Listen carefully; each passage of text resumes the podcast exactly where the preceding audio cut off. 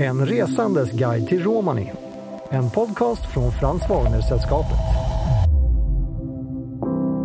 Hej och välkomna till ett nytt avsnitt i poddserien En resandes guide till Romani.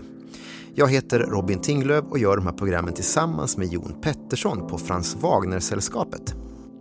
I förra episoden fick vi veta att romani ursprungligen härstammar från indiska språk och jag funderade på om det finns några exempel som kan påvisa den teorin. Om det till exempel finns indiska ord i dagens romani som fortfarande används. Oh ja, det finns eh, väldigt många. Det är enkla, alltså ord som har med så här, kroppsdelar som jack, Jack. öga.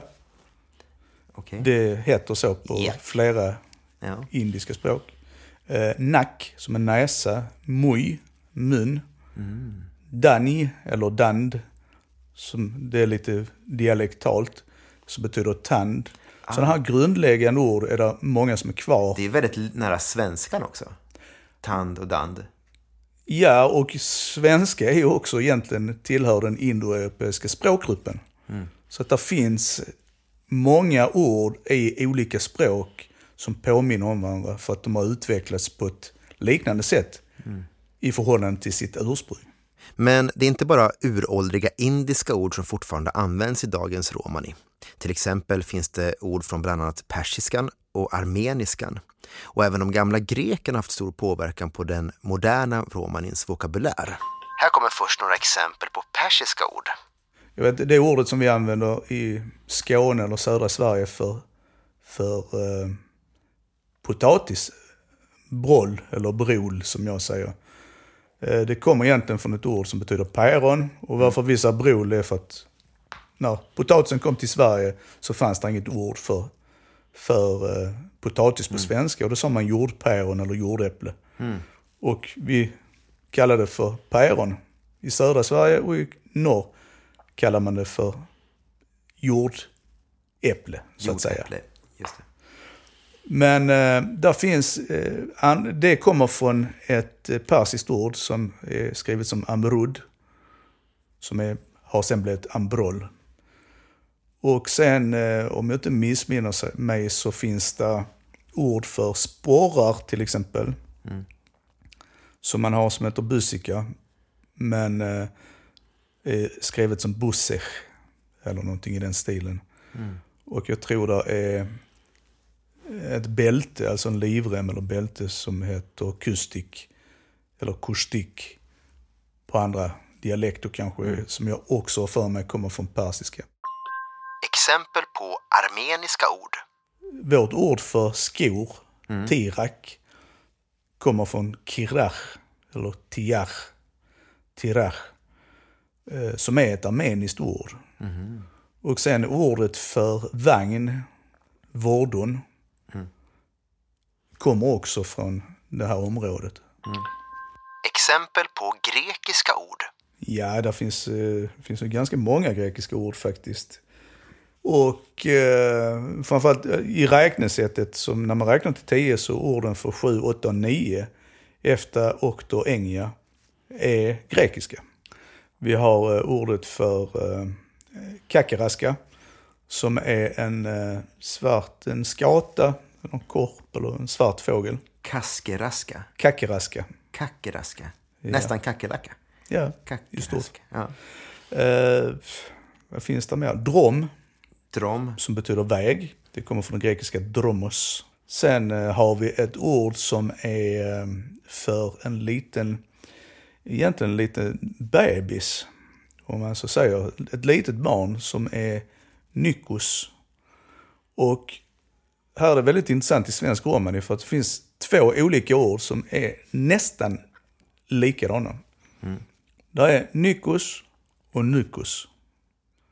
Och det som skiljer det är ett y eller i-ljud, nikos, och nykos. Och nyko kommer från slaviska språk och det betyder barnbarn. Men nikos, eller nykos, kommer från grekiskan avnikos som betyder spä, spädbarn. Och de är så lika så det är många som bara säger nyko eller nyko för båda två tillsammans. De har flutit samman. Men äldre romanitalare som jag vuxit upp med. De gjorde en distinkt skillnad mellan de, dessa två ord.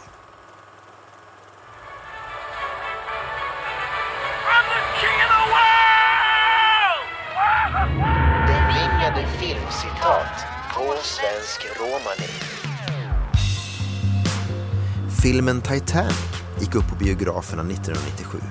Och de flesta kommer säkert ihåg den ikoniska scenen när Jack Dawson, spelad av Leonardo DiCaprio, står i fören av Titanic och helt euforiskt utbrister “I'm the king of the world”. Och jag kunde inte låta bli att fråga Jon hur det här skulle låta på svensk romani. Oj. Uh, med hunka krajon från pun. En gång Eller till. med hunka krajon från pun. Okej. Det är kungen av världen så att säga. Men, eller kanske med hunka krajon från Saropun. Jag är kung över hela världen. Eller för hela världen. Om vi bryter ner den meningen då, med, med hunkar krajo for saro pun, vad, vad betyder orden där då? Jag är kung för eller över eh, hela världen. Eller hela jorden. Just det. Så krajo, det är kung. Ja, krajo. Och det är ett ord som kommer från, det är samma som på eh, slaviska språk, k- kralj. Ja, där kan man ju se då det här att, att det har tagits upp ord från, från vandringen om man säger så. Ja, absolut. Vi har ju ett annat ord i romani som heter rej. Som betyder liksom en herre. Alltså en förnäm herre, liksom en, ja, någon högt uppsatt eh, ärbar man. Och det kommer ju direkt ifrån Indien. Okej. Med hunkar krajo for saro pun. Men hon kan kraja för Saropun. Ja, tack. För det första när jag växte upp så, så lärde jag mig liksom att det var skillnader mellan skånsk romani och uppländsk romani så att säga. Eh, och det kunde jag liksom skilja mellan och förstå skillnaderna. Men sen så har jag hållit på i många år och egentligen plugga språk och läsa. Och jag, jag har lite av ett språköra så jag pratar ganska okej liksom. Hur har du pluggat det då? För det finns väl ingen akademi för att plugga romani?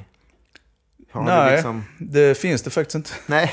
Det, det finns inte. Eller fanns inte åtminstone när jag var yngre.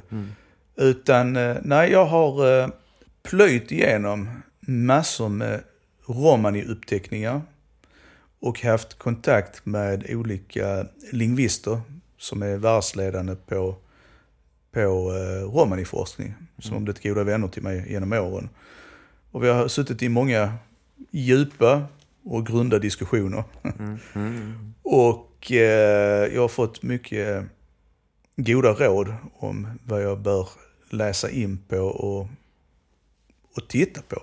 Och utifrån det och då att jag pratar olika språk så, så har jag fått en förståelse för, för hur de olika varietéerna, eller varieteterna har eh, utvecklats och hur de låter. Fast att jag kanske inte talar dem själv. Men, så, så Men du kan jag... förstå ändå när, när du hör någon som pratar en annan varieté så kan du av sammanhang och... Jag kan höra ganska fort eh, vilken varietet eh, de talar, ofta. Och det är att vissa, alltså alla i de olika dialektgrupperna, eller metadialekterna hur man nu vill benämna det, så, har man olika markörer där man kan höra vilka de tillhör. Och om jag drar ett direkt exempel, så om man tar den balkanska dialektgruppen som är ärlig romani till exempel. Så tar de in, om vi tar ordet sluta på svenska. Så tar de väck a men de lägger in ett in i slutet, slut in. Och är det jag som gör det så sa de slut inav. Jag slutar. Slut inell är han eller hon, den slutar. Till exempel. Så, ett böjningsmönster. Och, och det hör jag det ganska fort. Så det spelar ingen roll vilket ord de tar. Och, och är det då från ett... Man kan höra också att det är ett inlånat ord, så det är inte liksom ett, ett originalord som man har haft med sig in i Europa en gång. För de har inte de här, eh, det här innet Okej. i sig. Tittar du på valakisk romani så har de istället för in har de isar. Och då säger de slutisar. För att sluta. Okej. Sluti Sarav. Jag slutar. På Sinti, Roman eller de andra som, som kommer liksom från den här gruppen som Sinti så har man ett ER istället. Eller i svensk romani dra oftast va, för svenska lånord. Så att vi har denkra, denk, denken på tyska, denkerav på sinti-romani eller denkrau, denkrap. Denkrell, han, hon, den tänker. Eh, spela, eh, spekra, spekerav, sh- det är från sh- ja, spilen. Och på så sätt så kan du känna igen då de olika varietéerna genom hur de lägger den här ändelsen. Ändelsen. Just. Sen är det också eh, andra saker man kan höra som till exempel lånord, var lånorden kommer ifrån. Vilka språk, då kan man känna igen vissa. Eh, jag talar serbokratiska också. Och då kan jag höra om det är många serbokratiska lånord. Och då kan jag koppla det till där. Jag vet ju vilka varieteter som historiskt sett talas i de här regionerna till exempel.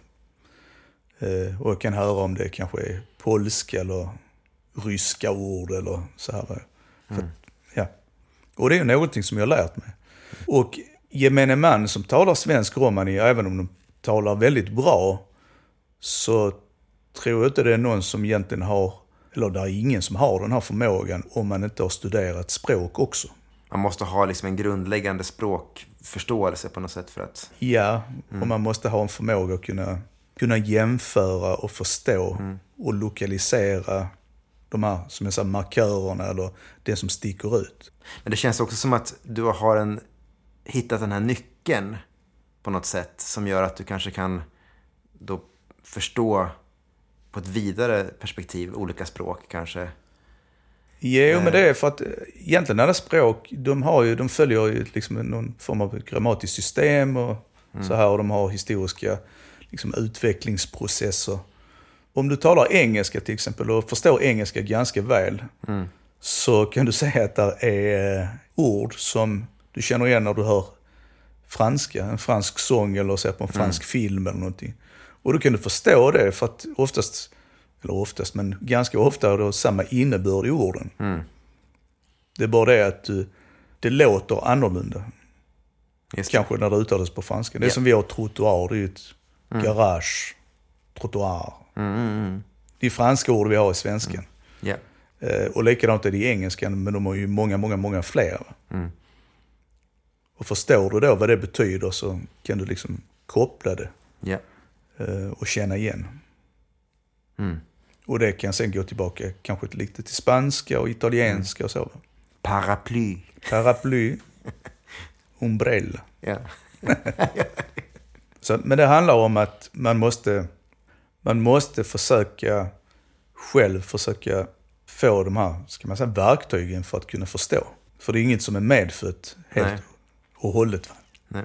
Och det hjälper om man är utåtriktad och vill tala med folk och lite sådär. För att, och är man rädd för att säga fel när man kommunicerar, eh, då är det svårt att liksom, att, för, för man måste öva, ja. så att säga. Man måste få säga fel, Ja, absolut. annars får man böter. Ja. Eller en flat örfil.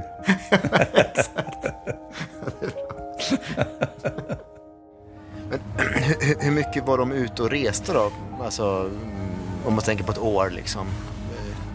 Svårt att säga, eh, generalisera, men jag kan säga, jag minns ju från när jag var barn så var vi ute ungefär, nog, ja, typ halva året. Under den varma delen av året. V- vår och sommar och kanske en del in på hösten. Ja. över sommaren Ja. och så ut på hösten. Innan jag började skolan i alla fall. Mm, Och då så eh, bodde vi i husvagn. Mm. Och faktiskt mitt första minne i livet är från en sån här. Eh, det var en gång när jag var sjuk och jag har fått reda på det var när jag var två år gammal. Jag har ett minne att jag ligger på marken på en filt utanför husvagnen. Och så tittar jag upp vid det höga tallar som sträcker sig ut mot himlen. Och jag vet att jag hade någon form av hjärnhinneinflammation eller något sånt här. som mina föräldrar har berättat.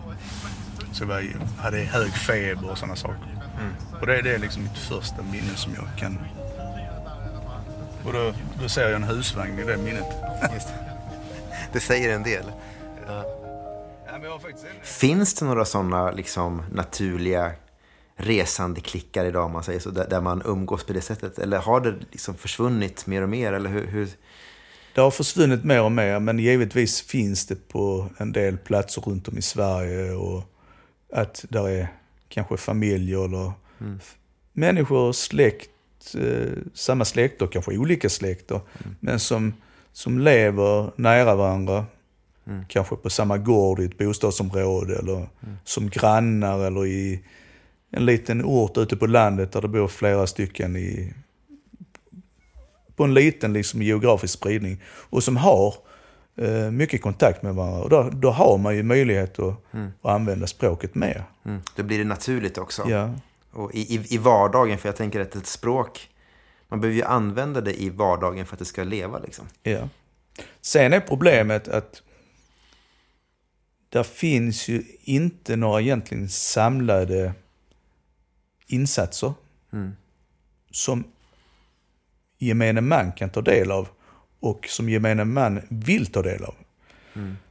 En utmaning idag med språket är ju att jag har lärt mig att tala romani på ett sätt. Och om du har lärt dig på ett annat sätt, vem talar rätt? Och där blir ju oftast liksom intressekonflikter i såna här, kring sådana här saker. va? För att många uttalar ord på olika sätt eller har kanske inte direkt samma innebörd. Jag vet som på den skånska romanin använder vi ett ord som heter skånio, som betyder stövlar, men det säger vi för skor. Jag vet ju att det heter tirackar egentligen. Det är liksom det, ska vi säga, det, det ursprungliga ordet. Vi har ett ord för stövel som är skåni. Och det betyder stövel. Så det är skillnad mellan skor och stövlar eller kängor. Men i Skåne så säger vi ändå skånio för Skånio. alla skor som betyder stövlar. Skånio. Sk- Det kommer från, från, ty, från tyska egentligen. Men det är skåni. Skåne, okej. Så det är, Det är ingenting med, det är ingenting med. Skåne att göra, tänker jag, att ni Nej. är skåningar. Men på de... I stort sett alla mina släktingar som jag vet som talar den skånska romanen, de säger. Skånjer. Eller skånjer. För skor. Mm. Så att där finns sådana här skillnader i språket. Mm. Eh, och där finns, vi har till exempel ord för, för eh, strumpor Mm. som är kolliva. Eh, och vi har ett annat som är egentligen från ett ord som eller från ett språk som heter rotvälska. Som vi har inlånade ord från. Och då är det strickling. Strickling. Ja.